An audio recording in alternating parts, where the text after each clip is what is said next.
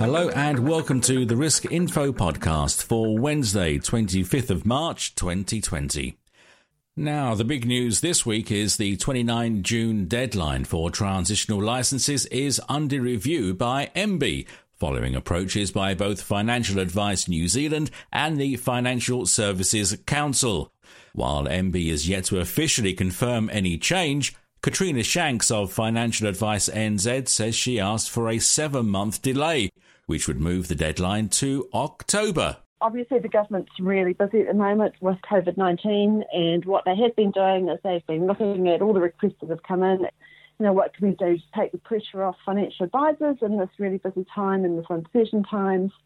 And I know that they're looking at a number of those levers, and one of them is the delayed transitional license. So obviously, they're going to come up with more information um, as they develop it, and we look forward to that. That's Katrina Shanks of Financial Advice NZ. I'll be right back.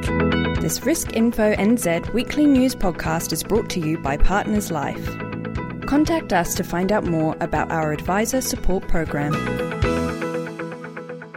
The government has confirmed financial services among its list of essential services that need to continue operating when New Zealand moves into level 4 of its COVID 19 response. The FMA's expectation is that most advisors should be able to work from home and to continue supporting clients without compromising the government's social or physical distancing objectives. The regulator is encouraging advisors to contact their clients and to be available to help them with their inquiries during these challenging times. Partners Life has broken new ground in restructuring the way it pays commissions. From the 1st of July this year, the insurer will direct all override payments to the registered financial advice provider, through which the advisor has placed the life insurance business, and the amount of override payments will be based on the quality of a range of customer outcomes, says the company. Fidelity Life, New Zealand's largest locally owned life insurer, says its advisor service levels won't be impacted by COVID 19 due to the business disruption plans it has put in place. The company says that while there's lots of unknowns ahead, advisor partners can take comfort from the fact that the company is well capitalized. In last week's Risk Info poll, we asked if you'd be changing the way you communicate with clients as a result of COVID 19. 5% of you weren't sure, 27% said nothing would change, and 68% said they would be making changes. The poll is still open if you want to cast your vote at riskinfonz.co.nz. Financial Advice New Zealand has cancelled this year's annual conference as a result of the COVID 19 outbreak. The event was to be held in Christchurch in October, but will now be held on 18th and 19th of February 2021. The organisation has also launched a self help page putting together the latest information and advice from the Ministry of Health, other government agencies, and Business NZ.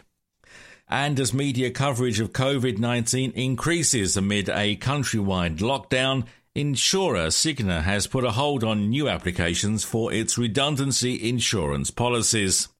The company says customers can still apply for and be underwritten for redundancy cover, but all new applications will be deferred for approximately three months. As for its current policyholders, it says there's no specific exclusion that would prevent valid claims being paid where they relate to the contraction of coronavirus or COVID 19. Advisors need to collectively stand up and help guide, educate, and lead their clients through the coronavirus pandemic, says Richard Klipin, CEO of the Financial Services Council.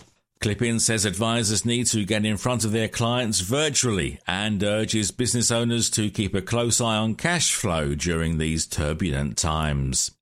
And that's it for this edition of the Risk Info podcast. You can keep up to date at riskinfonz.co.nz. We'll stay ahead of the news for financial advisors. And if you've got news for us, then do let us know via our website. Until next week, stay safe.